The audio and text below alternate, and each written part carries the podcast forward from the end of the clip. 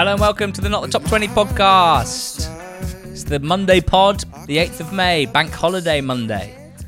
And soon after the conclusion of the EFL regular season.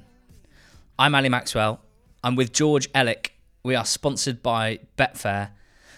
And George, one of the greatest things that the EFL do is stagger final day. Because over the course of the last 30 hours, we've been treated to three of them. And they saved the best till last. Three final days. Yeah, for full transparency, we're recording this straight after the end of the championship games. So we've just witnessed what has been a topsy turvy, full of drama. I think, that, yeah, as you say, of the three leagues, certainly it produced, as it always does, the championship produced the best. And Is that true though? We've many times over No. the history of this pod, no, we've sat here and said the championship isn't necessarily the most dramatic league of the three. mm, not. We don't say not dramatic. Unpredictable is what we say. Yeah. It isn't. Dramatic is very different. Do you think the championship, more than League One, League Two, produces notably more drama? There are more goals. Uh, So yeah, in a way, what more goals per game across a whole season, or just on final day? no, across the whole season. Right. Well, this start will give you an idea of what will be to come. It'll be a strange pod that you'll listen to. Uh, hopefully, fun because of that fact. Three different kickoff times for the three leagues and three different recording times. Recording the championship section last, uh, then you'll hear League One, and then you'll hear League Two. And I dare say you'll notice a difference in the three divisions worth of analysis because we've recorded at different times. There may or may not have been a trip to the pub uh, to enjoy some of the championship action and drama. Let's all have a good time. We're starting in the championship, George, where because of Reading's midweek relegation, after Huddersfield had managed to beat Sheffield United, the only thing that mattered or that really had something riding on it was the playoff picture. But there were two spots up for grabs. Fifth, I'm going to start by telling you who's made the playoffs. Okay. Coventry City have finished fifth, and Sunderland have finished sixth. But next up, we have to ask how did it happen? And I guess we probably have to start at the Den, where Millwall hosted Blackburn Rovers. There was a chance that Blackburn could have made the playoffs with a big win and results elsewhere. Spoiler alert, results did not go elsewhere for Blackburn. But this one did. And how? Millwall 3 1 up at half time lost 4 3 to Jon Dahl Tomasson's Blackburn Rovers, and Millwall, as a result, have missed out on the playoffs. What the hell happened at the Den? Yeah, in the last couple of weeks, I've spoken about how the term bottle job is used too often in football. And you can't take anything away from Millwall's season and to get themselves in the position to be 3 1 up. So two goals clear, basically needing a point in order to secure their um, playoff place for this season. Yet to squander that lead and to lose the game 4 3 at home to a side on Blackburn who looked unbelievably motivated in the second half, despite surely knowing that realistically they didn't stand a chance of breaking into the top six given results elsewhere were going against them, is going to be incredibly hard to wrap your head around. It is so. You know, it's the complete opposite of what we've become used to seeing from Millwall under Gary Rowett. It's very different to what we're used to seeing from a Gary Rowett side anyway. Um, and to be honest, this, you know, the second half was a bit of an onslaught from from Rovers, where not only did they create the chances to score the three goals, uh, we saw Scott Malone with one of the most incredible clearances off the line I've ever seen. Uh, prior to that, you know, the, the pressure was was fairly relentless. Although you know Millwall did create a couple of chances themselves. You know, at the end of a 46 game season, to basically have 45 and a half games of 10 out of 10 over performance, like an incredible season and achievement, all unravel in the second half is going to be so hard for those involved to come to terms with. Um, fair play to Sunderland for doing their part and going to Preston and winning 3 0. Their away form is seriously impressive. Tony Mowbray coming out afterwards and saying that both Lynden Gooch and Dennis Cirkin are both injured now going to the playoffs just means they basically don't have any defenders left. So I don't know how that's going to look going to Luton. Although if I was a Luton fan, I'd be quite perturbed that um, you know the team you're playing are, are basically an away an away team effectively. So you kind of that home advantage you expect um, to be your advantage isn't ideal. Um, but it's yeah, it's an incredible final day. I said to you when we walked down to our local pub by the office to watch second half, I was like, should we just not bother watching the games because we know what's going to happen here? Idiot. Yeah, the championship, mate, always produces. The greatest, most unpredictable league in the world, apart from maybe League Two. Uh, hard to measure.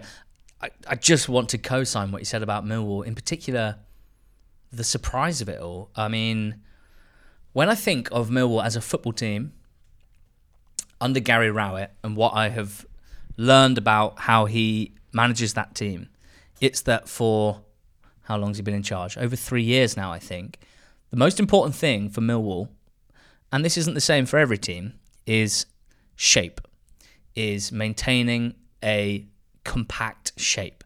Not necessarily super low block, super defensive, like this isn't absolutely sit deep and shell it style stuff. They've developed into a good attacking team this season, and we saw it in the first half here where they played some really good, aggressive, quick, direct football. But out of possession, Rowett's priority, as far as I understand it, is absolute shape.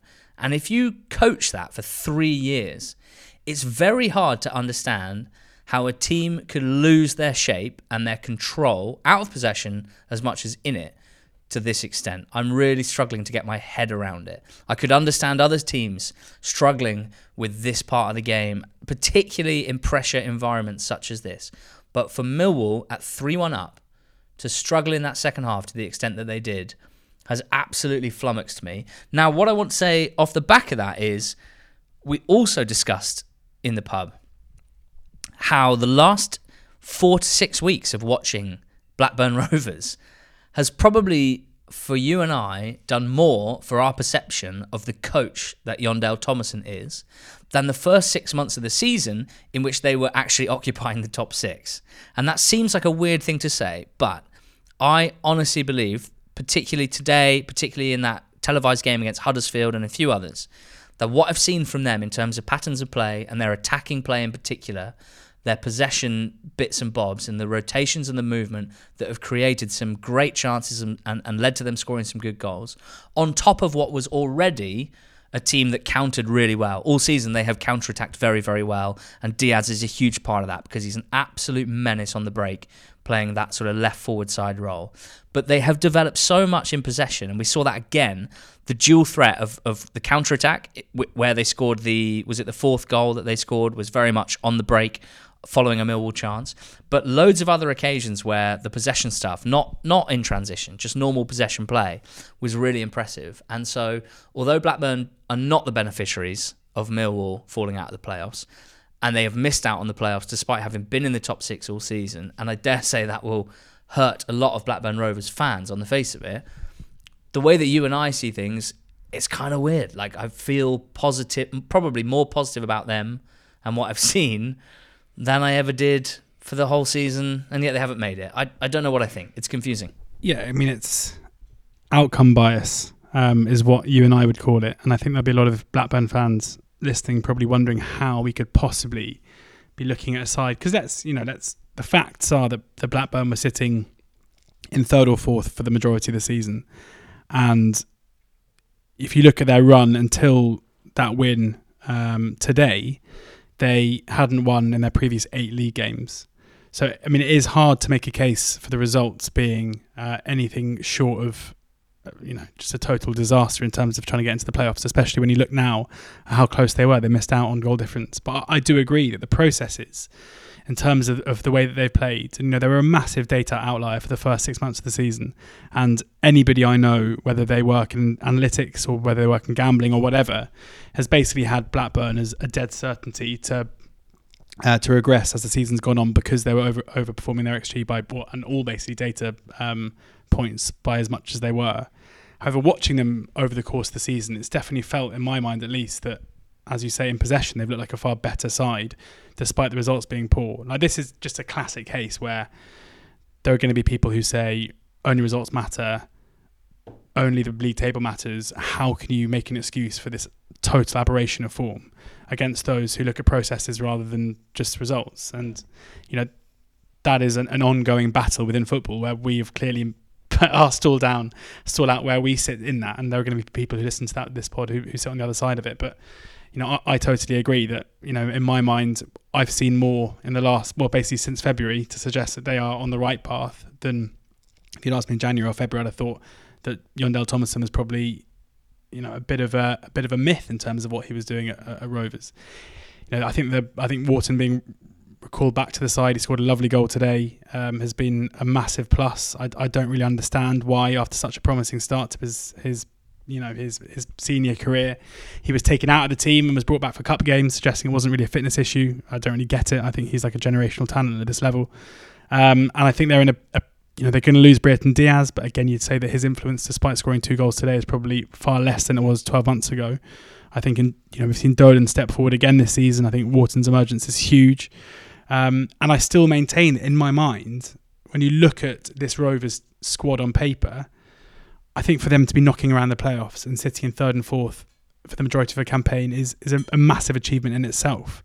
Like I, I don't think individuals, in terms of individuals, this is a squad that you should expect to be in the top six. So they're win, they're one of the kind of weirdest uh, teams to wrap your head around. I think in the whole EFL uh, over the over the last three seasons because you know, the last two campaigns of Tony Mowbray's tenure and this campaign have had a very, very similar trend. And a lot of Rovers fans blamed Mowbray for that and thought it was a trait of his that his teams would fall away. Well, his Sunderland side were 11th a few weeks ago and they've gone on an incredible run. And ironically, a Blackburn win has enabled them to, to force their way into the playoffs. So, yeah, maybe it wasn't Tony after all. Tony Mowbray's teams always fall away at the end of the season. Myth busted. and pleasingly so, because Tony Mowbray will lead Sunderland into the playoffs. They will play Luton in them, George. They went to Preston and they won 3 0. And the first half was fairly close. There was a strong penalty appeal for Sunderland, not given. And then at half time, an injury, an injury to Dennis Cirkin. Dennis Cirkin had to be subbed off. Now, anyone listening to the pod or uh, following Sunderland, following, following Sunderland, uh, will know that they have had some uh, fair defensive issues recently. Well, Cirkin's injury meant that at half time, on came Alex Pritchard for Dennis Cirkin, the left back. Pritchard, very much a number 10 type. And for the second half, Sunderland's back three was Trai Hume, a right back playing right centre back. Luke O'Nien, a utility player playing centre back.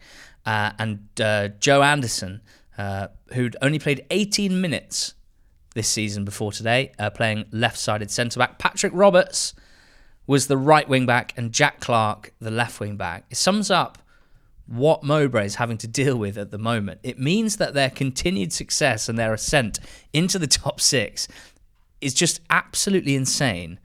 And yet, George, the goals that they scored today at Preston just summed up what they are and why we should all be excited to watch them in the playoffs. Brilliant strikes from brilliant technical players. Diallo first, Pritchard second, Jack Clarke third. Sunderland promoted from League One last season. No promoted team had finished, I think, in the top half of the Championship for many a year. Not only have they done that, they're into the playoffs as well. They could win promotion to the Premier League and that in itself again would be I, I, think you can look at the, the size of the club in Sunderland and think yes this is where they should be. I mean this is a Sunderland side or Sunderland as a club that are in a completely different stratosphere to the Sunderland uh, that were relegated into League One. Like if you look at their wage bill and you look at the um, you know, the profile of player that they sign and they have in their squad no more washed up internationals on Premier League salaries. This is a team full of young talent they've exploited the loan market incredibly well. Amad Diallo showing his class again today with a brilliant left-footed strike into the top corner, the opening goal, the all-important goal. Um, because if Sunderland hadn't won this, then of course it would have been Blackburn who'd snuck in uh, to the playoffs. And um, yeah, I mean they're just an incredible team to watch. And when you consider that they went into the season with two strikers, in Ellis Simms and Ross Stewart, Simms was, was recalled in January, having been injured for the most part of the campaign.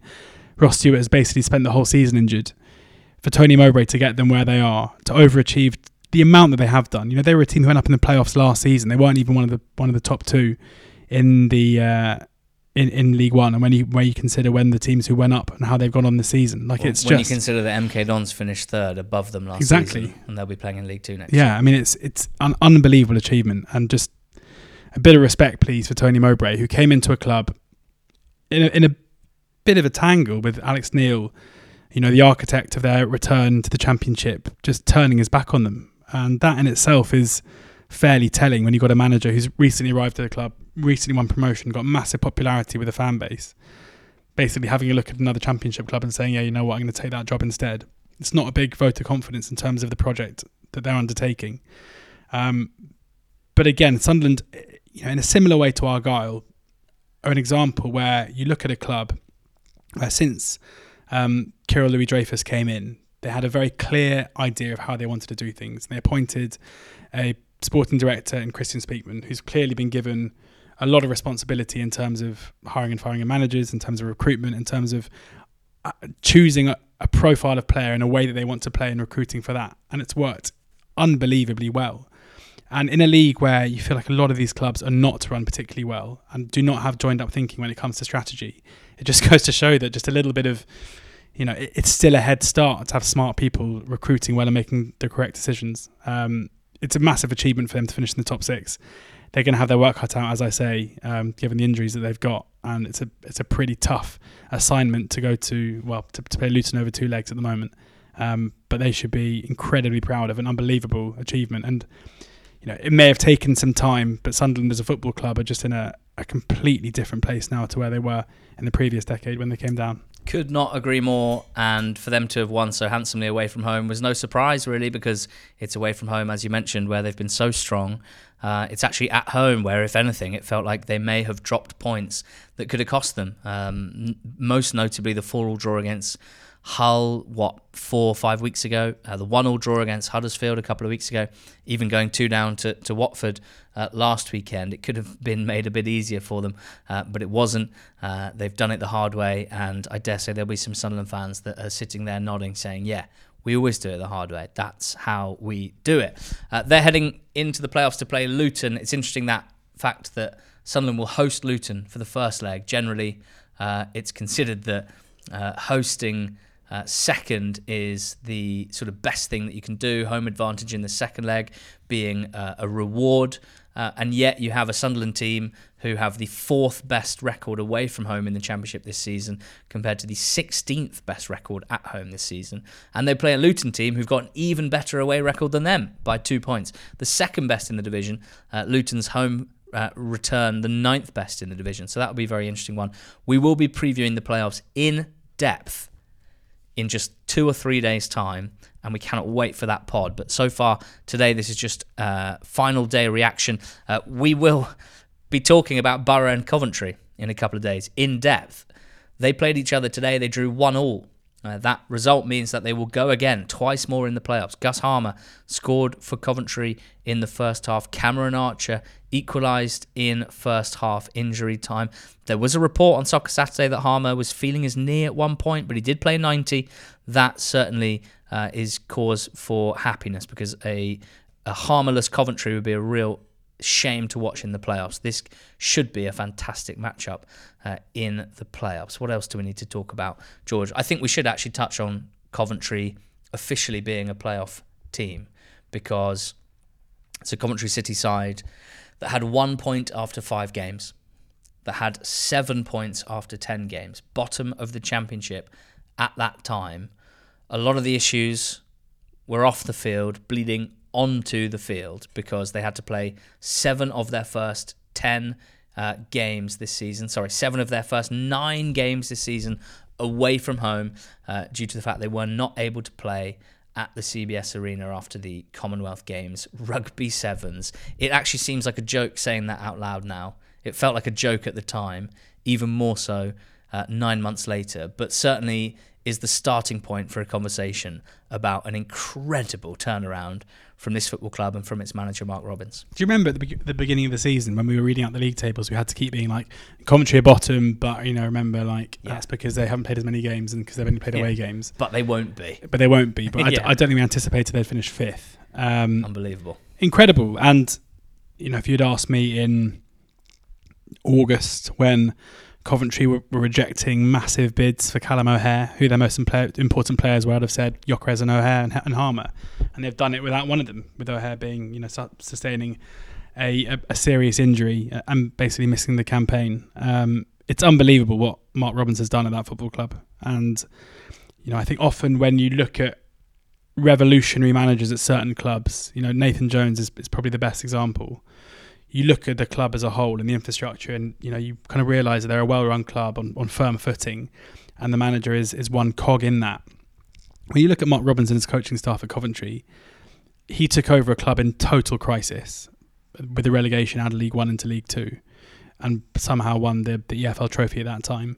But in that rise from League Two up to the Championship, as you mentioned, and up to where they are now, there have been so many massive off-field issues. Whether it was the you know the, the stadium issue, ground sharing with, with Birmingham, the ridiculous situation at the beginning of this season, not a great deal of investment in terms of the, the playing side of things, but they're such a different you know club in terms of having off-field issues, but yet on the pitch everything clicking. And you know Chris Badlan, I think, deserved massive credit for the way the squad was built before he moved on to to Blackpool in a move that didn't go particularly well for anybody with him now, then leaving the club.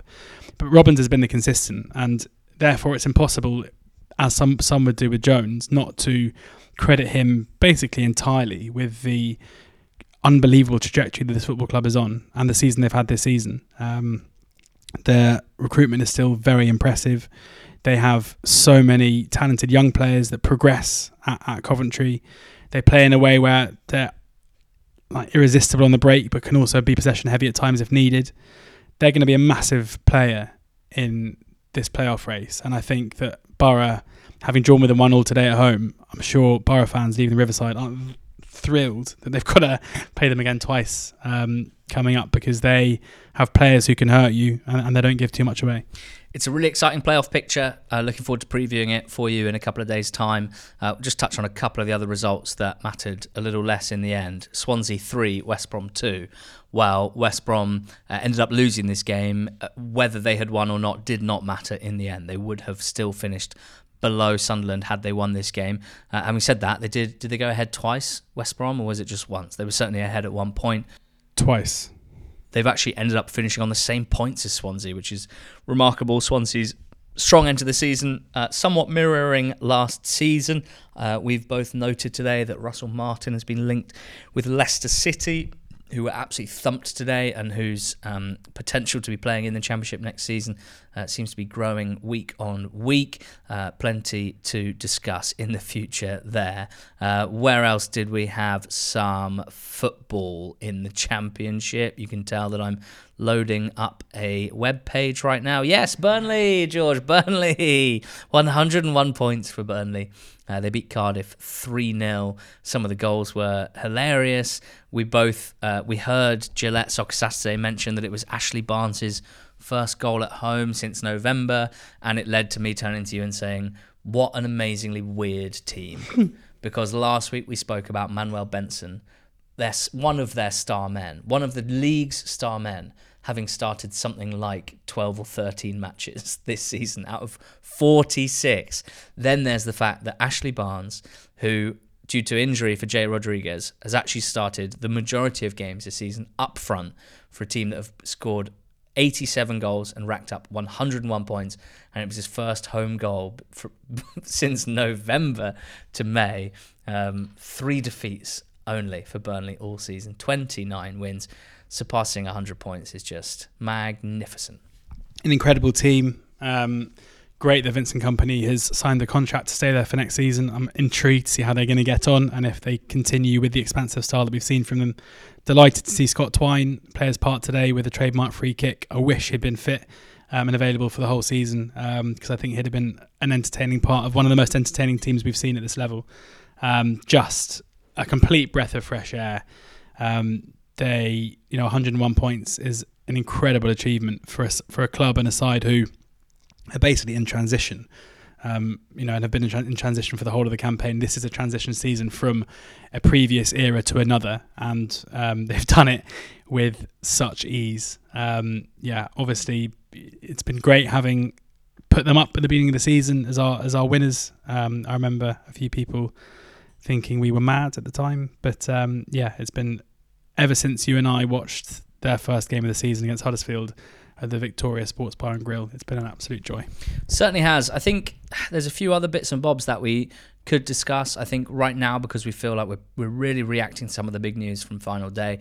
Um, we're probably going to wait until um, the dust has settled a little bit to really kind of dig a little deeper into s- some other stories. However, George, um, because the big game in the relegation battle happened on Thursday night, and because uh, Huddersfield's survival and Reading's relegation was confirmed on Thursday night.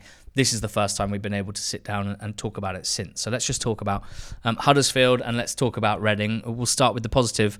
Huddersfield and Neil Warnock have, after beating Reading 2 0 today, finished the season with three straight wins. They finished the season 18th in the Championship, a Huddersfield team that and don't check me on this, I'm pretty sure we're bottom for the majority of the campaign, or at least the first like 25, 30 games, um, have stayed up in the end by nine points. Of course, points deductions play a part in the in the gap there. It wasn't straightforward, but Warnock has done it again. He doesn't guarantee survival. We said, not going to put the blame on you. We said it. You said it. He I, does. He doesn't. I agreed with you. But in this instance, he attained it. I wish I'd said that about Mick McCarthy instead. No, you did. If you go back and watch that, Good. it was about Warnock and McCarthy. Nice. It was about okay. the concept of someone guaranteeing, guaranteeing survival. survival. Yeah, which which they don't, but he, he comes quite close to, to I'm, a it. good, I'm a good friend. Aren't Uh, I? I'm yeah, a good friend. and they've won again on final day against Reading as well. I mean, it's incredible what he's done. Um, and you know, he said when he came in that it would be his, his best achievement in football. It's pretty hard to disagree with that. They were just a terrible side under Mark Fotheringham, and I don't think anyone could have foreseen the improvement. There's been a massive improvement. I think whether it's you know individual players, the team as a collective, just the motivation. Like it's unbelievable what he's managed to achieve uh, with that group of players, and and also added to that, you know, they they had such a good start under him, and then things kind of tailed off after they squandered that lead against Rovers, and I thought maybe. We're going to see them lose to Sheffield United and have a, a big pressure game against Reading on final day. None of it. Six points to finish the season. Um, a word for Jack Rudoni as well, who I think has had a, a much better campaign than his numbers would suggest, and I'm looking forward to seeing what he does next season. He's going to stay, isn't he, Warnock? You think? well, interesting. I he, he's he's definitely making loud noises about the fact that he won't be staying. Mm. But I wouldn't necessarily Like, like, trust like making loud noises about him retiring. yeah, I'm not sure, and with the greatest respect, whether we should um, fully believe him when he says that. Uh, I, I, I can only imagine that they will want him to stay and that they will make him an offer in order to do so. Uh, the next bit's up to him.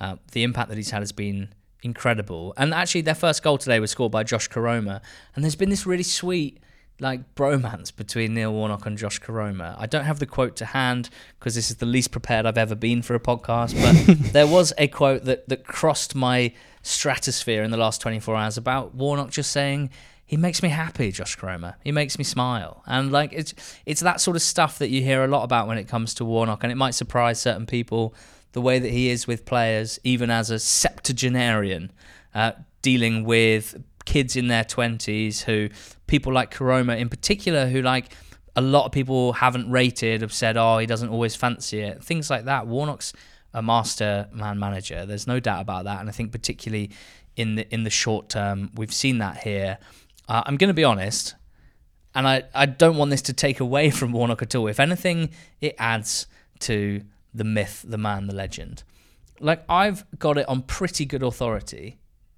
that he does next to nothing like during the week compared to a lot of the younger modern managers. He's very hands off. He doesn't spend a huge amount of time on the training pitch. The players don't come into contact with him very often during the week. Aside from, and maybe this is the key, aside from, I've been told, he's very good at pulling players in for a quick chat in his office and saying, How are you? Genuinely, this is what I've been told, and I've every reason to believe the sources, right? That he pulls people in and he asks them how they are and he has a quick chat and he just connects somehow with people, with players of all different ages and backgrounds, and he leaves the training and a lot of the other hands-on stuff to other people, and he pops in on a Friday or maybe a Saturday, and he just gets everyone ready, and off they go and play. And it flies in the face of so much of what we're told about coaching and management in the modern era. It flies so much in the face of probably how like I think coaching and management in the modern era uh, should be or will be certainly in, in terms of the trends of the way it goes, and yet it has worked an absolute treat. And I just think it's so funny that it's worked a treat. I can't wait for the Huddersfield Examiner's piece tomorrow saying Ali Maxwell says Neil Warnock does nothing. well, it would be funny if that did come from the Huddersfield Examiner because there's a certain Huddersfield Examiner writer called Stephen who is probably my favourite journalist, certainly club specific journalist. I think the work that he does covering Huddersfield is absolutely unbelievable. And the reason why what you just said is particularly funny is that Daniel Storey, who's a brilliant football writer that I'm sure most people listening will know about, who's also friends with Stephen Chicken from the Huddersfield Examiner, tweeted on Friday morning after the win that ensured Huddersfield's survival, Neil Warnock told the media that Stephen Chicken's preview had persuaded him to change his team and thanked him for the win. Amazing. How insane is that? Right? Firstly, any local journos listening, that must be incredible to hear because I bet you all suspect that the managers read all of your previews, and here is proof that at least some of them do, even the ones in their 70s. But the fact that he's read that and gone like, oh yeah, that's a good point. That, and I think I, I don't want to get this wrong, but I think the change he made was something to do with playing Rarmani Edwards Edwards Green right wing back. I think that was it. He's literally made a very specific and tangible change to his starting 11 uh, and has thanked Stephen for his work. And I just love that so much. And I think it adds to the myth of Warnock. Um, unfortunately, George, on the flip side, it meant that the third relegation spot, joining Wigan and Blackpool in League One next season, uh, is Reading. Reading's points deduction of, of six points means they finished on 44. Uh, now, Cardiff were above them on 49, so if you apply six more points to Reading, they, they would have had enough points to stay up. Of course, the context of the games that have taken place post the deduction and Cardiff knowing what they did or didn't need to do is, is going to make an impact on their own points tally. So uh, it's too simplistic to say that Reading would have stayed up had they not been deducted points. But of course, that is the, the key factor in their relegation, George. And I was asked by a few people on the squad on Friday, like, oh, you guys must feel like really justified about uh, Reading getting relegated because there's always been a bit of a fun tete-a-tete where we've predicted Reading to be relegated for the last probably three seasons, and certainly for the two before this one, they stayed up. They stayed up comfortably. Uh, this season, they were famously top of the league, weren't they? After six or seven games, they started the season very, very well, and we've had some enjoyable and some slightly less enjoyable bits of back and forth on social media with, with Reading fans. And I said, well, well, no, not at all. I don't feel justified at all. Reading's points deduction, rather than their performances on the pitch, are the reason that they've been relegated. The significant reason, the principal reason, if not the only reason. And so that's a quite an important point to make. As a team, Reading did enough, particularly in the uh, in the early months of the season, probably to stay in the division, even if in the last four or five months, they really have been a very, very poor team. Now, the other thing I would say is the off field issues of certain clubs do play a part in how you predict them to do. The fact was, Reading had been under embargo for like four windows in a row, was still under embargo. The fact is that Reading's owner has managed the club terribly over the last few years and while he remains as owner of the club, I will never believe that the club will be run particularly well. Like all of that did feed into the prediction. And that's really what's come to pass. Reading's issues and their relegation, more than anything on the pitch, comes back to matters off it. Exactly. And I think when you're predicting relegations, uh, especially in this era of points deductions, um, off field issues uh, are going to play a massive part of that. And I think with, with Reading, again, in my mind, when you look at their squad this season compared to the, their previous squads and the, the players that they've lost and haven't really really replaced, um, you know, Rinomhota, Laurent being two that kind of spring to mind, um, it's pretty incredible that they have amassed a points tally this season that would have had them safe and, and fairly comfortably safe. Uh, but and you know, Paul Ince has certainly paid the price for maybe elevating expectations after a decent start to the season. Um, you know, did he did Paul do a good job? Is a pretty difficult question to answer in my mind. I, I don't really know. Um, I don't think he did a, a bad job throughout his tenure, although things obviously towards the end had unravelled to an extent where it was hard to to make a case for him staying. Um, I really worry for Reading. Uh, you know, again, I always have to caveat anything I say about Reading by saying this isn't anything to do with some uh, rivalry between Oxford and Reading that I'm basically too young to have ever experienced. Quite excited about them next season though. Um, but I'm pretty worried about Reading going forward. I, I don't really see any reason right now, unless things massively change off the field, why they will be a force in League One next season. We've seen Ipswich come down and struggle. We've seen Sunderland come down and struggle. We've seen Sheffield Wednesday come down and struggle. I I don't think Reading have anywhere near the um, I mean the infrastructure, the resources to, to to challenge on the same level level as those teams, and come down as a porous side in my view. Like it's it's going to be a mammoth task for whoever takes over as manager. Um, I yeah, it's hard for me to understand. Having said that, obviously the points tally has them as a you know a, not even a relegation side coming out of out of out of uh, the championship, but. Um, yeah, I think there are concerns over all three relegated sides. And with Reading, I think we've got to hope to, that when we sit down to our 1 to 24s next season, there's some sign of a bit of stability off the pitch. Yeah, lots can change between today, the 8th of May, and the start of next season, which I guess will be first weekend of August probably. Um, and uh, we hope that certainly for Reading, definitely for Wigan, uh, and even Blackpool under different circumstances, that uh, those three teams look in better shape and that the atmosphere of those clubs is changed enough uh, to look forward to a, a, season in League One because relegation does not always need to be the worst thing that exists in football, uh, and uh, hopefully some or all of those teams can kind of prove that again next season. So other results on final day: uh, Wigan drew nil nil with Rotherham. Uh, Watford beat Stoke two one. Means that Watford did finish in the top half. Well, hey, 11th place for Watford. They won more games than they lost by one. Uh, but Norwich finished in 13th. They lost at home to Blackpool. That means they lost more games than they won this season. For both of those teams, frankly, it's been an embarrassment for Watford and for Norwich. Lots of work for those two clubs to do as well. Sheffield United beat Birmingham, means they finish on 91 points in second spot, uh, 11 clear of third uh, third spot. A fantastic day, a fantastic few weeks, a brilliant nine months all told. Bristol City beat QPR 2 0 uh, in West London to finish 14th. QPR finished 20th on 50 points. Um, the uh, Luton game was nil all against Hull. Uh, Huddersfield beat Reading 2 1 as discussed, and then uh, the aforementioned playoff picture matches as well. So that was the final day in the championship. We got a lot to look forward to in terms of the playoffs there. But first, let's take a look back at League One, where we had a few things to clear up. We needed to know who would be champions of League One. We needed to know who would finish sixth in League One. And we needed to know which of three teams would survive and which two would join Accrington and Forest Green in League Two next year. And it didn't disappoint, I think it's fair to say. George, let's start at the top. Plymouth Argyle are champions of League One, despite conceding very early on against Port Vale. They, as they have done so many times this season, came back champions, triple figure points. Thanks very much and see you later.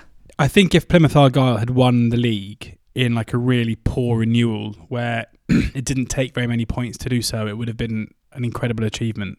For them to win the league ahead of Sheffield Wednesday and the resources that they've got on 96 points, and then Ipswich Town and the resources they've got on 99 points. So to finish above both of those two over the course of the season is basically miraculous uh, when you consider, you know, not only the um, revenue that the clubs are able to to bring in um, and the budgets that each club have. So therefore, the, the massive gap that they have to basically straddle in order to to get up to those two anyway. Um, to finish the season the way that they have, you know, you think back to that defeat against Lincoln where it looked like maybe they were tiring or idling towards the line, um, and then just winning every game in since then, five wins in a row to go one 0 down on final day in a game where they had already, you know, secured promotion um, but to come back and win the game three one to to be crowned as champions.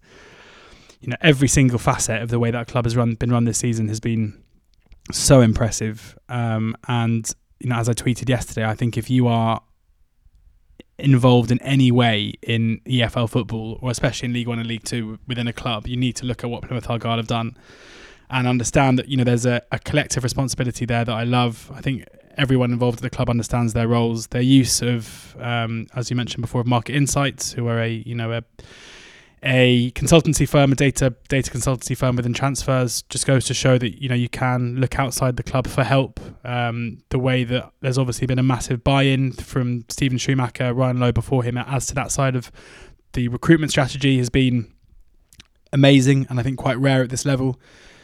You know, they're, they're not losing money. They're an EFL club, and they've racked up 101 points this season. It it is just incredible. And as I said, you know, I know that a few Argyle fans have had their you know, their nose, nose put out of joint a little bit by me saying that I think Ipswich are the best League One side we've seen in recent seasons. But in my mind, I would stand by that. You know, if, if Ipswich and, and Argyle were to play tomorrow at Wembley, Ipswich would be heavy favourites. There's no question about that in terms of the, the bookmaker prices, I can guarantee you. So in my mind, the fact that Argyle have been able to perform to such a level where they've finished above Ipswich is a massive, like, it's testament to them and their achievement that they've done this you know, a 46 game season, as we say, is an, is is the gauge of success over a season. It is not a definitive gauge of quality. Um, and for Argyle to outperform Ipswich this season is just unbelievable. And all credit to them. I really hope they enjoy their um, champions celebrations, and I'm incredibly excited to see what business they do over the summer and how they're going to go next season. Yes, uh, on the day it was a youth academy product, Adam Randell, who scored a, a cracking equaliser. Someone who massively grew into his role in the team, uh, wasn't starting a ton of games at the start of the season, finishes with 29 starts and a, a crucial part of their midfield, particularly with his range of passing. Uh, Callum Wright surely the pick of the January transfer window uh, signings. Uh, they needed a replacement for Morgan Whittaker, and so many teams would have said, How can we replace a player like him? and might have looked for a similar player to him. But in some ways, Callum Wright has been able to replace Whittaker. Four goals and four assists, eight goal contributions in just under a thousand minutes is exactly what they needed. In terms of how he is as a player, he is not exactly the same as Whittaker. So I think it's another really interesting piece of recruitment where rather than just trying to find a like for like replacement, which seems like the obvious thing. Uh, Argyle went for a player that they felt uh, could impact the team in a similar role, but not necessarily in exactly the same way. And Wright was brilliant here, as he as he has been so often in the last few months. I think the, the last thing I wanted to say about Argyle that I noticed when I was doing a, a the last bit of Argyle research uh, yesterday, had a recording this, is that a lot of the first part of the season we spoke about how many shots that they faced compared to a lot of the teams around them, how that was somewhat concerning uh, in the long term because in broad terms, if you keep facing a lot of shots, the chances of you conceding goals are, are higher. Uh, of course, Michael Cooper, their absolute star man between the sticks, um, kept so many of those shots at bay and, and helped them win so many points individually in the first part of the season. And that was why we were very concerned when he got injured. And Callum Burton came in, has started the last 17 games not to take anything away from Burton, who's been excellent, who really has not put a foot wrong and has done exactly what he needed to. But what I've noticed is, and I wonder if this was a very specific tactical shift in some way from Steven Schumacher, is that in the first 30 games of the season, the ones that Michael Cooper started, Argyle only conceded fewer than 10 shots in a game five times in 30. So 25 times they faced 10 shots or more in a game. But in the last 16 games that Burton has started, they've conceded fewer than 10 shots 10 times in those 16 games. So a huge shift in terms of the amount of shots that they've been giving up at a time where we certainly felt they absolutely needed to do that. They have protected Callum Burton. That's not to say that he necessarily needed it. His, his shot stopping's been good as it was, but I think that's the last like interesting bit of tactical analysis to offer uh, on Plymouth Argyle. They've only conceded 10 in their last 12 games. Again, an improvement uh, on the first two thirds of the season. And of course, they've been great going forward all season. Uh, 28 times they scored two goals or more. Some brilliant finishing uh, has allowed them to overperform their expected goals number. Uh, in particular, looking at individual tallies, you're looking at Ennis, uh, at Whittaker, in the first half of the season. Finn Azaz has scored a lot of great goals from range, and Bali Mumba as well. And those goals and that uh, finishing ability has helped them do what they did. George Ipswich were going for 100 goals and 100 points. They got 100 goals. In fact, they got 101 goals, but they didn't get 100 points. Uh, they drew with Fleetwood. They finished second. They get promoted.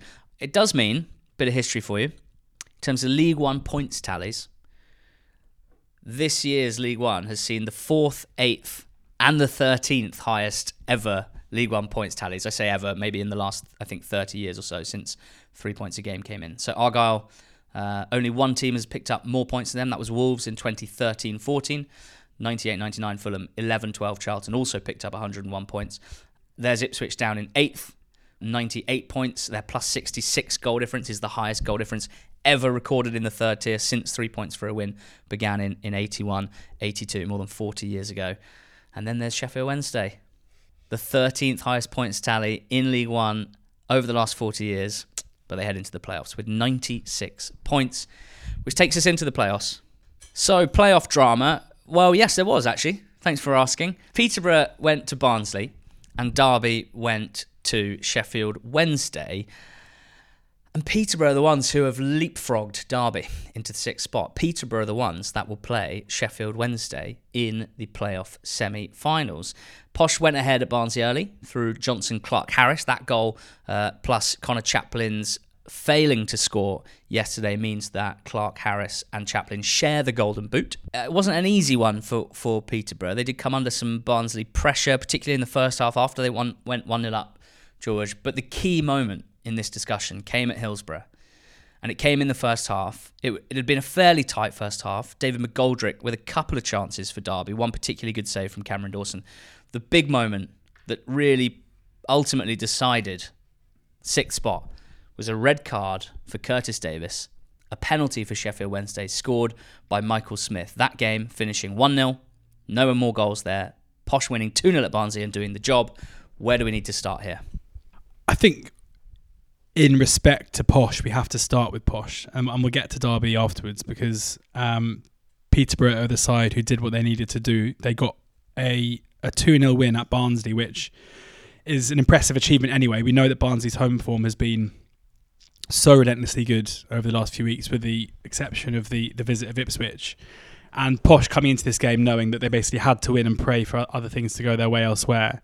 And then also, in a kind of strange way, Derby going behind kind of changed what Peterborough had to do in quite a weird psychological way, where suddenly they were 1 0 up. They needed the, the, the whole notion of them having to go 3 0 up in order to chase down Derby if it was a draw kind of went out of the window, but then they knew that they still might have to do that if Derby were to equalise. Yeah. So in my mind, it was quite weird, and wasn't that wasn't that surprising that Barnsley kind of grew into the game from then on. Because for, for Peterborough, they weren't really sure whether to sit on their lead or whether to try and carry on going forward in order to, to make it three 0 And it was interesting at the end as well when they were 2 0 up and the game was over. Yeah.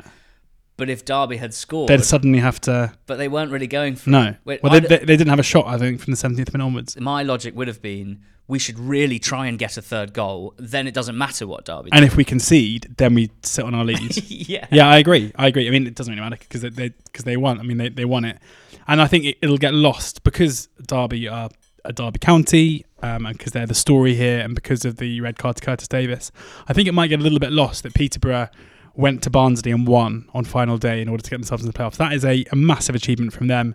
I think uh, Darren Ferguson, since he came in, has done an unbelievable job, to be honest. And you know, he's said in the local press last week that you know, he's not talking about his future until the end of the season. That is now not going to be for at least another ten days or so, um, and that you know he has no intention. There was some talk about him becoming director of football. He said he's got no intention of doing that. He wants to be a manager, and I personally think it would be totally mad if if they weren't to offer him the job off the back of what he's done in the second half of this campaign. Um, a massive win for them. Clarke Harris getting the the opening goal um, is fitting. I think they are going to be a, a, difficult proposition for Sheffield Wednesday to negotiate over the um, the next couple of games. I think for, for Barnsley going to the playoffs, this was a fairly decent performance. You know, they created enough themselves. They were pretty poor until um, until they went behind. Um, but I wouldn't be too worried about you know the, their form coming into the playoffs doesn't look great on paper. I don't think there's too much to, to be too concerned about. Um, key key player for me, just to shout out, was Jack Taylor of Peterborough United, and not just because he scored the, the header from a set piece uh, that put them 2 0 ahead, but he was absolutely excellent. He plays in the most advanced midfield position of the three. Um, he's so relentless. His he's one of those players who doesn't drift in and out of games. He's constantly after it. His stamina is unbelievable. Uh, he's good on the ball. He's got a decent passing range, but really it's his kind of goal threat breaking from midfield that I think really uh, allows him to stand out. A bit like Adam Phillips as well. Barnsley have a player like that too. I think it's such a, a, a, brilliant player to have, particularly if you've also got a front three that all offer quite a lot in terms of goals and, and creativity, like Posh do with Mason Clark and Poku and Clarke Harris. Taylor just basically levitates them or elevates them rather, not levitates. Oh, that's a nice little verb. He doesn't levitate at all. he elevates them from being like a, a good attack to like a very good multi-dimensional attack and he was brilliant here and before his goal he'd had a couple of good efforts saved as well he was really the one for me that was dragging posh uh, from 1-0 to 2-0 up um, in those moments george the, the red card of curtis davies and the penalty uh, I think we need to talk about this. Like personally, I probably won't surprise anyone who listens to the pod um, and has done for a long time. I'm incredibly uncomfortable with the way that people have been talking and tweeting about this incident as if it was uh, an absolute disgrace, as if um, just uh, because of the referee being completely wrong, uh, Derby have missed out on the playoffs and they deserve to have made the playoffs, and, and it's unfair on them that the referee's decision means that they won't. Um, I'm really interested to hear your thoughts on this because mine are fairly clear, but I'm also willing to accept that there might be something I'm missing. I realise that the magnitude of the game and the importance of the incident, a red card and a penalty, is, is, is about as impactful a thing as you can have in the first half of a football match. But what a referee has to do in any game, final day, opening day, 23rd day of the season, and what I think we have to do as well in our job is try and remove a lot of the noise, remove a lot of the drama, remove just a lot of the stuff and understand that there are laws of officiating in the game and therefore strip everything aside as, as best we can and ask some fairly simple questions, which are, in my opinion, is there a foul offence? And what do the laws of the game say about a foul of that nature? So, did Curtis Davies commit a foul? Yes. On Marvin Johnson? I agree. I think that he did commit a foul any discussion that goes, yeah, but it was quite soft, yeah, but Marvin Johnson Doesn't made matter. the most of it. Uh, in this discussion that we're having the day after the game as the dust has settled, does not matter at all. So if we both believe that it's a yes, and some people may disagree, the laws of the game are very clear in this incident. And it's got nothing to do with anyone on the line, and it's got nothing to do with anyone being the last man. Those words don't exist. They're just a complete fallacy when we talk about refereeing decisions in the laws of the game, denying a goal or an obvious goal scoring opportunity is where a player commits an offence against an opponent within their own penalty area, which denies an opponent an obvious goal scoring opportunity, and the referee awards a penalty kick. So it's an offence. We've agreed with that. I cannot see how you couldn't call it an obvious goal scoring opportunity. The player is cautioned, yellow carded, if the offence was an attempt to play the ball in all other circumstances, holding, pulling, pushing, no possibility to play the ball, the offending player must be sent off. Again, the strength of the pull. Irrelevant. Irrelevant. That's what the offence was. And all that being said, I think it was the right decision. I agree. And I think you've laid out the um, difficulties when talking about refereeing decisions really well, where a lot of the reasons that people generally come up with on both sides of the argument as you say, it's kind of a myth. Um, and I, you corrected me on something the other day on, on a similar line where, um, you know, the only argument you said you can't make an argument. I think anyone who's ever seen Marvin Johnson kick a ball with his right foot would probably think that probably is much of a goal scoring opportunity. But but apart from that, you know, Johnson is about to pull the trigger. Davies tugs him from behind. He's making no intention to play the ball. It's in the area. He's pre- preventing a goal scoring opportunity. And as you say, it doesn't matter. Like you never see those given. Irrelevant. Doesn't matter. Doesn't mean it shouldn't be given by the letter of the law, and it doesn't matter about the what's at stake or the time in time in the game. If that had been after ten seconds, it should be a red card. Um, if that's not the way that you like the game to, to be officiated, your issue here isn't with the referee; it's with the laws of the game. And I would argue with the referees that don't implement them properly. So. I know it's frustrating for Derby fans. I know there'll be a lot of Derby fans who maybe listen to the podcast and they'll never listen to us again because of it. And that is because football is tribal. And I hope we don't offend you. It's nothing to do with Derby. It's nothing to do with Curtis Davies. There's no media bias. This is just the way the game is from, I have from two neutral observers. said to myself, as long as I can look myself in the mirror and say to myself, whatever you've said is what you believe and what you believe to be true, then I will have no regrets. So therefore, you think levitating is a, is a verb you can use in that. yeah, exactly, exactly. Um, well, it was a huge blow for Derby County. There's no doubt about that. It made their task incredibly uh, difficult, and they just weren't able to m- muster enough in the second half. Uh, you know, didn't help that they were playing a very, very strong team in front of a, a very, very large home crowd, and I think they found it very, very difficult from that point. There was one James Collins opportunity, a shot blocked brilliantly. Uh, I think possibly by Iorfa. Um, and and that was that. And Sheffield Wednesday won one 0 and Peterborough make the playoffs. And you mentioned Darren Ferguson and his impact. He was appointed on the fourth of January. Everyone laughed because Darren Ferguson was being appointed Peterborough manager again, and Darragh MacAnthony and, and pals were uh, accused of not being very imaginative with their appointments. But I, I sort of like this logic of we know these people because we have worked with them before multiple times. We know their characters, we know their personality. So we have a fair idea of what they're going to bring our club. And there have been good times with these people, Grant McCann and Darren Ferguson in particular, and there have been bad times.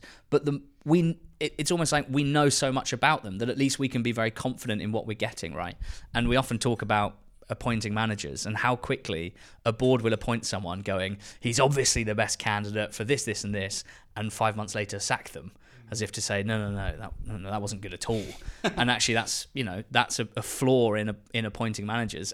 Since he's been appointed, 42 points from 22 games, so just under two PPG. They've been a great team, and crucially, seven points more than Derby in that time, who've had a, a couple of wobbles over the last few months, and in particular have really struggled away from home. So Sheffield Wednesday up next for Peterborough, uh, a Wednesday team who have now won four in a row heading into the playoffs. Got Josh Windass back uh, as well from injury, uh, in somewhat better shape than they seemed four weeks ago. Barnsley against Bolton will be the other playoff semi-final. We will have a bumper playoff preview pod uh, Wednesday or Thursday this week, which we're both very excited about. But more to do before then. Um, certainly feels like a strong quad of playoff teams. I'm really looking forward to that. Down at the bottom, George, relegation was decided. Uh, one of three teams were going to stay up. It was either going to be MK Dons, Morecambe, or Cambridge United. Narratives galore for all three. As it is, it's Cambridge United who beat Forest Green 2 0.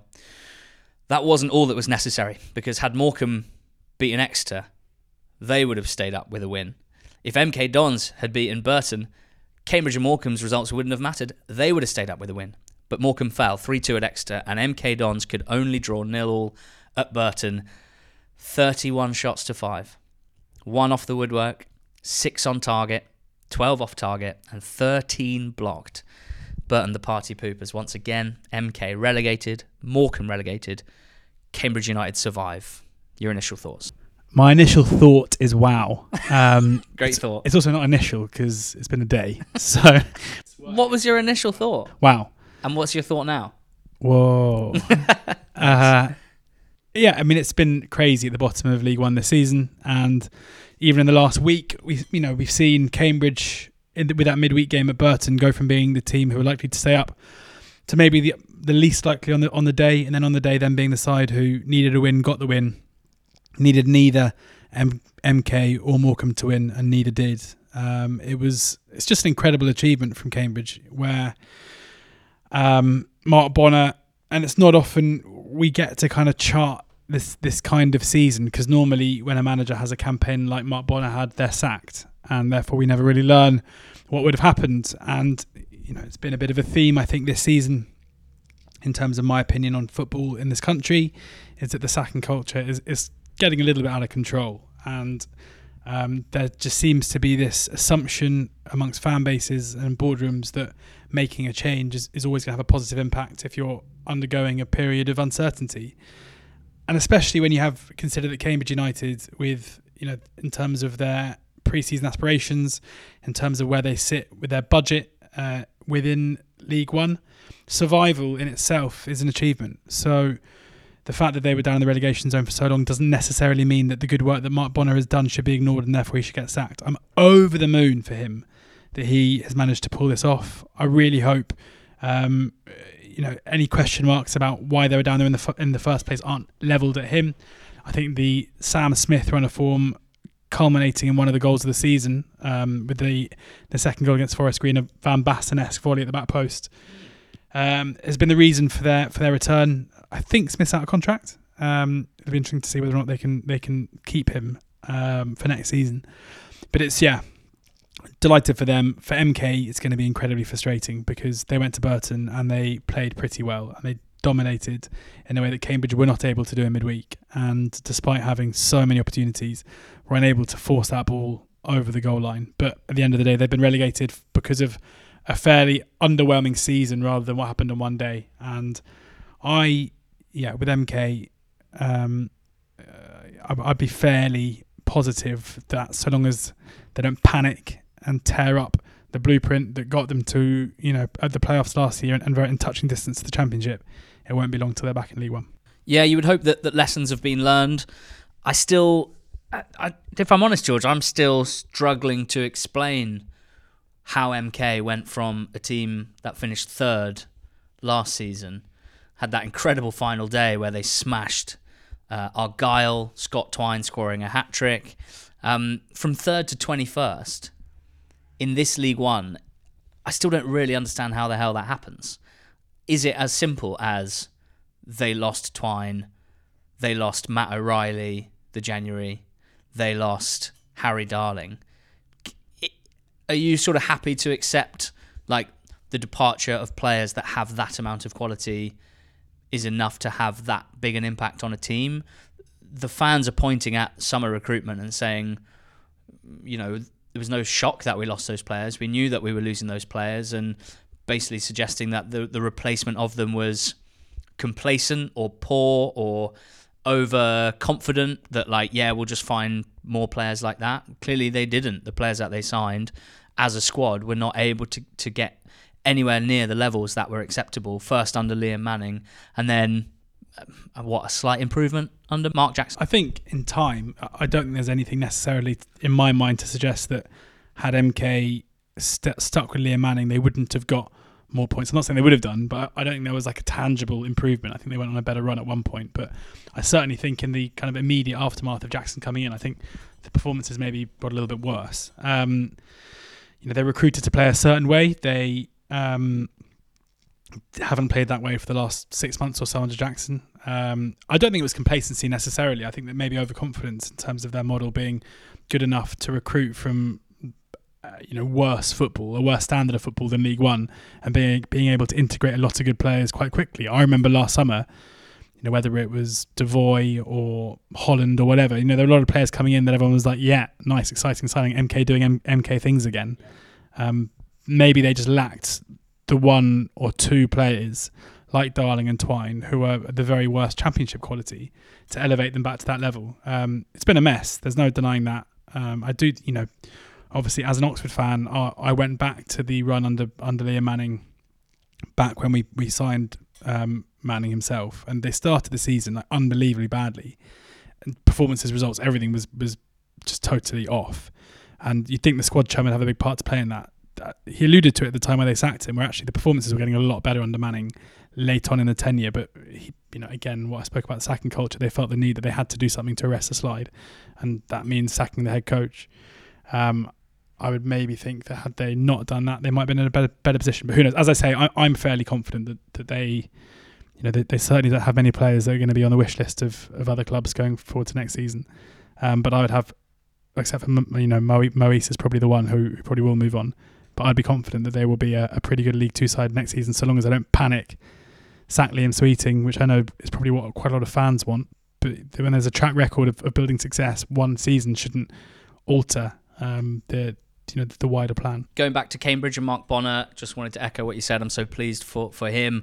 I'm pleased for those who gritted their teeth and did not sack him when almost anyone else would have done. From the 4th of September until the 31st of March, Cambridge won four league games in 30.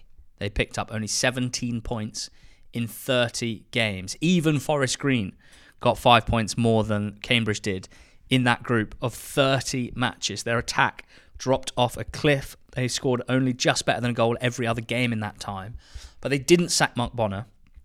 And I don't know this for sure, but I suspect they realised, or rather, they understood their club. They understood the context of Cambridge United. They understood their position in the in the food chain. They probably understood the incredible ascent that they have had under Mark Bonner, and I think they probably recognise and appreciate that there's a possibility that things can take a turn after two or three amazing seasons of punching above your weight.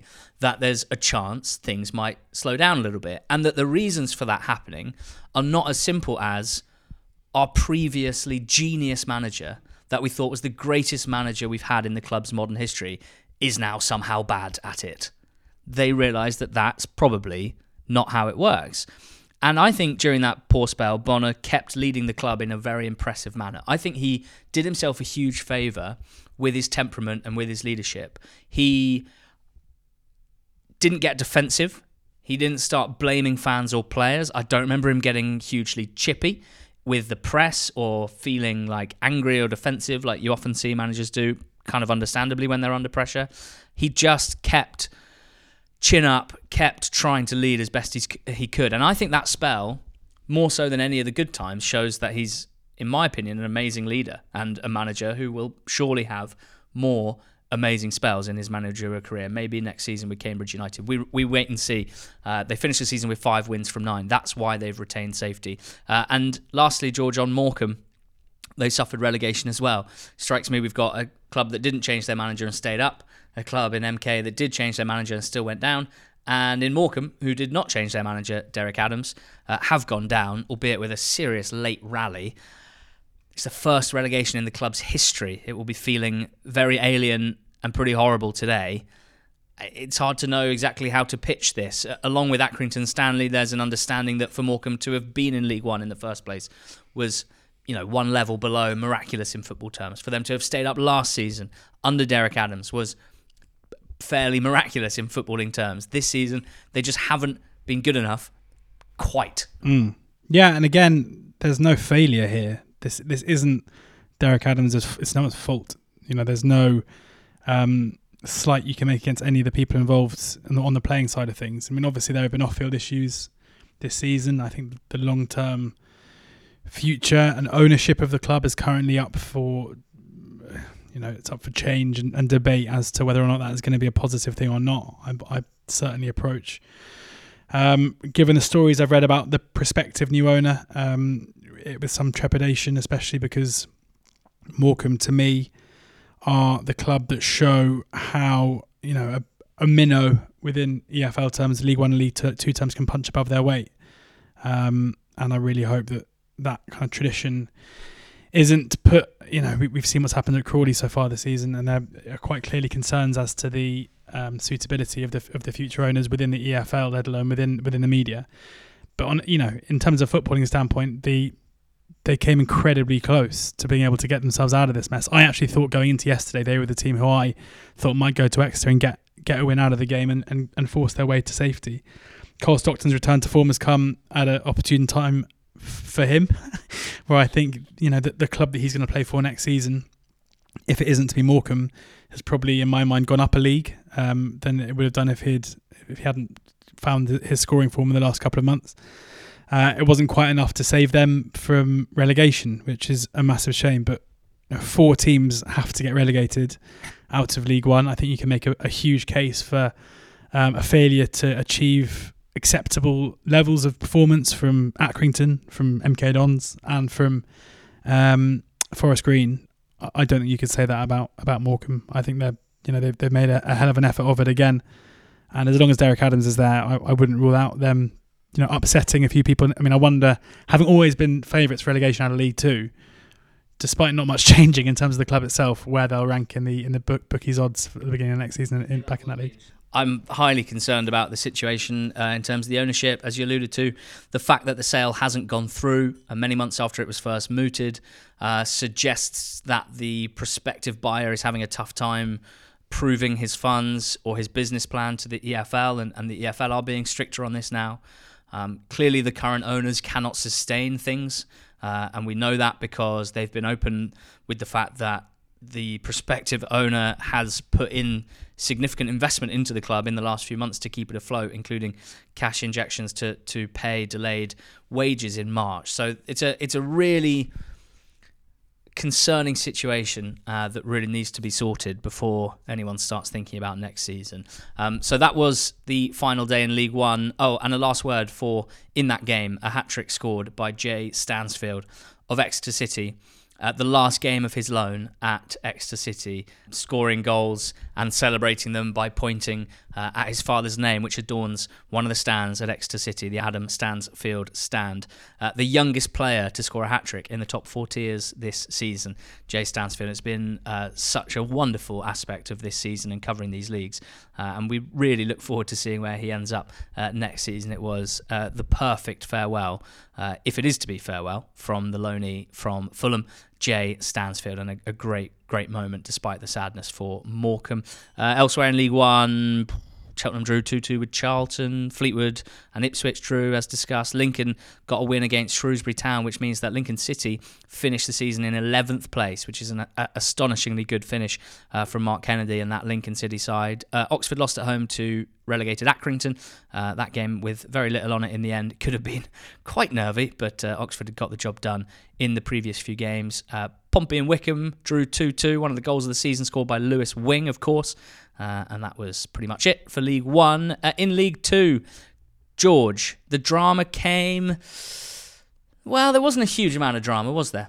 That's not to say that there wasn't a feeling of tension in the second half, but ultimately, 10 minutes after the final whistle, we sit here and we wonder what the best moment of final day in League Two was. It was just a massive drama flirt, wasn't it? Like we were always on the edge. We were always like one goal away from drama, and then it never really came. I feel like I should have said what actually happened. Well, the, first. I mean, Northampton are, are finally promoted out of League Two, and that is, without question, the big story of the day. I think the moment of the day has to come from the League Two Player of the Season, and in my view, the correct League Two Player of the Season, scoring a 25-yard screamer on final day to send your team up is probably the the final uh, flourish to a campaign that that deserves that accolade.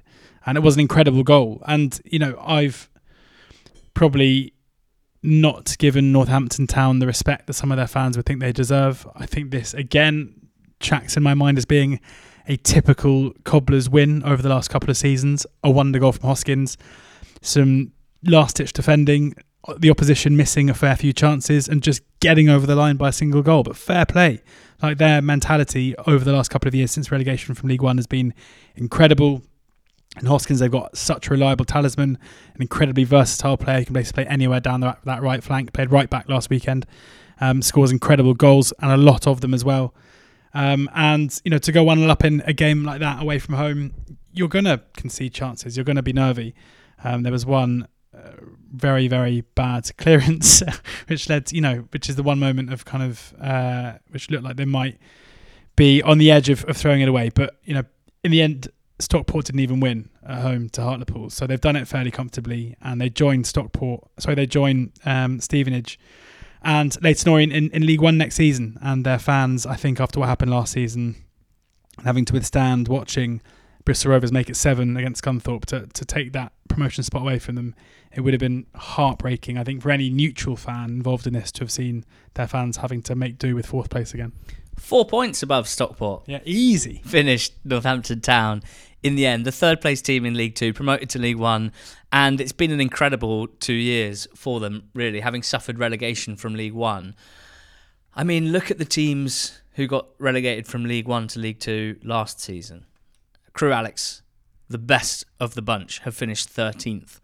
Gillingham have finished 17th, Doncaster 18th, and Wimbledon 21st. There's something about the drop from League One and League Two where there's no light life jacket that keeps you towards the top of League Two. There's no life jacket that keeps you in the top half of League Two, even. Uh, and yet, Northampton, under Jon Brady's leadership, and I think leadership is the word that springs to mind for me when I think of John Brady, uh, have been an amazing team last season uh, who, in in almost every other circumstance would have won automatic promotion, um, but didn't.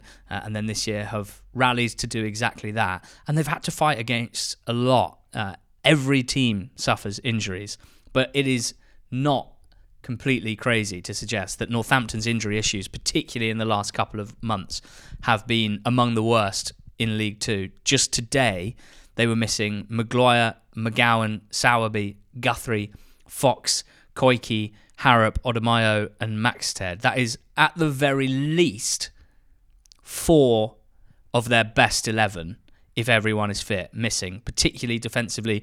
They have been patched up and they've got over the line uh, off the back of, of Hoskins' goal, uh, Hoskins' goals, of course, but also Apere's industry, Mitch Pinnock's uh, delivery from set pieces, his threat from range, uh, some big contributions from Kieran Bowie uh, at important times. They've just grinded it and they've done it, uh, and they'll be in League One next season. And I'm I'm pleased because I've been banging on the last few weeks, reminding people they did not bottle it last season by any stretch. They won their game on final day. They won four of their last five. And again this season, to finish the season under pressure from others chasing them, they've won the games that they needed to win. Uh, and they've won promotion as well. Stockport drew 1 all with Hartlepool. So even uh, they didn't even need the win in the end. Uh, Northampton Town. It was a bit of a weird game in that Stockport had uh, certainly the running of it for the most part, uh, George, but uh, Hartlepool, already relegated, have had a bit of fun in their final uh, game in the EFL for the foreseeable.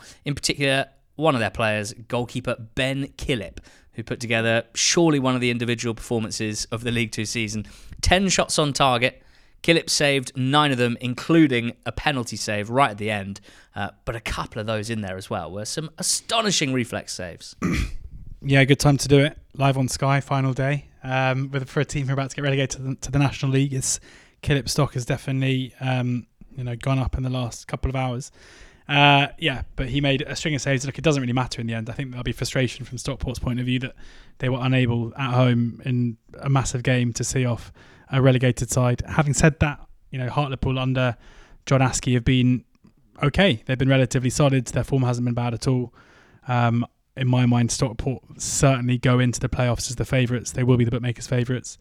Um, maybe some frustration from them. I think that Carlisle got a, um, you know, that there's that double goal swing late on that means that it's Salford who they play in the next round. Salford obviously been in much better form than Carlisle recently.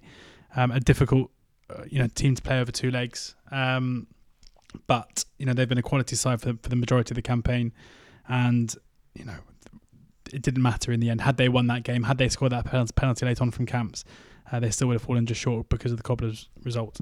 In the playoff places, Mansfield needed to win to make it in any way interesting, and they did.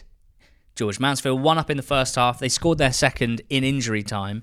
They had other chances to get a third goal, but they didn't take them. And because Salford lost 1 0 at home to Gillingham, a penalty scored by Cheye Alexander, because Mansfield won by two goals and Salford lost by one goal, Mansfield have missed out on the playoffs by a single goal. They're on the same points as Salford, 75, but their plus 17 goal difference plays Salford's plus 18 goal difference. Both teams scored 72 goals. The joint top scorers in League Two, but Salford conceded one fewer. So Stockport will play Salford. Carlisle will play Bradford. We're, we're just off the back at the final whistles in these games. So I'm trying to work out really where the drama came from. I guess it was Salford falling a goal behind and, and not coming back, um, opening the door somewhat for Mansfield. But even then, you know, their second goal didn't come until the 98th minute. So if I'm honest, it never felt that likely, and uh, I don't believe there were any gilt edge chances after it was 2 0. So um, there wasn't a ton of drama in League Two final day, I think it's fair to say, but we've got some pretty fascinating playoff games uh, ahead of us. Uh, commiserations to Mansfield for missing out. The future uh, of Nigel Clough will be interesting. We'll see whether the board will back him to go again next season or whether they might decide to twist and try a new approach as they look to get out of this division, uh, something they've thrown a lot of money at over the last five years or so. Uh, elsewhere in the division, there was not a huge amount, to be honest. Swindon beat Crawley 2 1, and Swindon have appointed Mike Flynn to take charge of them next season. Walsall beat Doncaster 2 1. Flynn's old side. Uh, Stevenage beat Barrow 1 0. Uh, Harrogate and Rochdale drew 1 1. Grimsby beat Wimbledon 1 0. Um, Bradford and Orient drew 1 0, as did Sutton and Carlisle. And Newport and Crewe drew 2 2. Please make sure you join us for our playoff preview podcast. I will be honest, it's in my top five favourite pods of the year. I absolutely love weighing up everything that there is to weigh up with four teams heading into a playoff format. Uh, the playoffs, as we often say, are the greatest thing that exists in sport, professional sport, uh, the world over. So make sure that you're with us for the ride. Uh, thank you for listening to this EFL final day recap. Hope you've enjoyed it. Let us know what you think at NTT20pod on Twitter. Sign up to the Substack, ntt20.substack.com, uh, and we'll speak to you in a couple of days' time. Go out.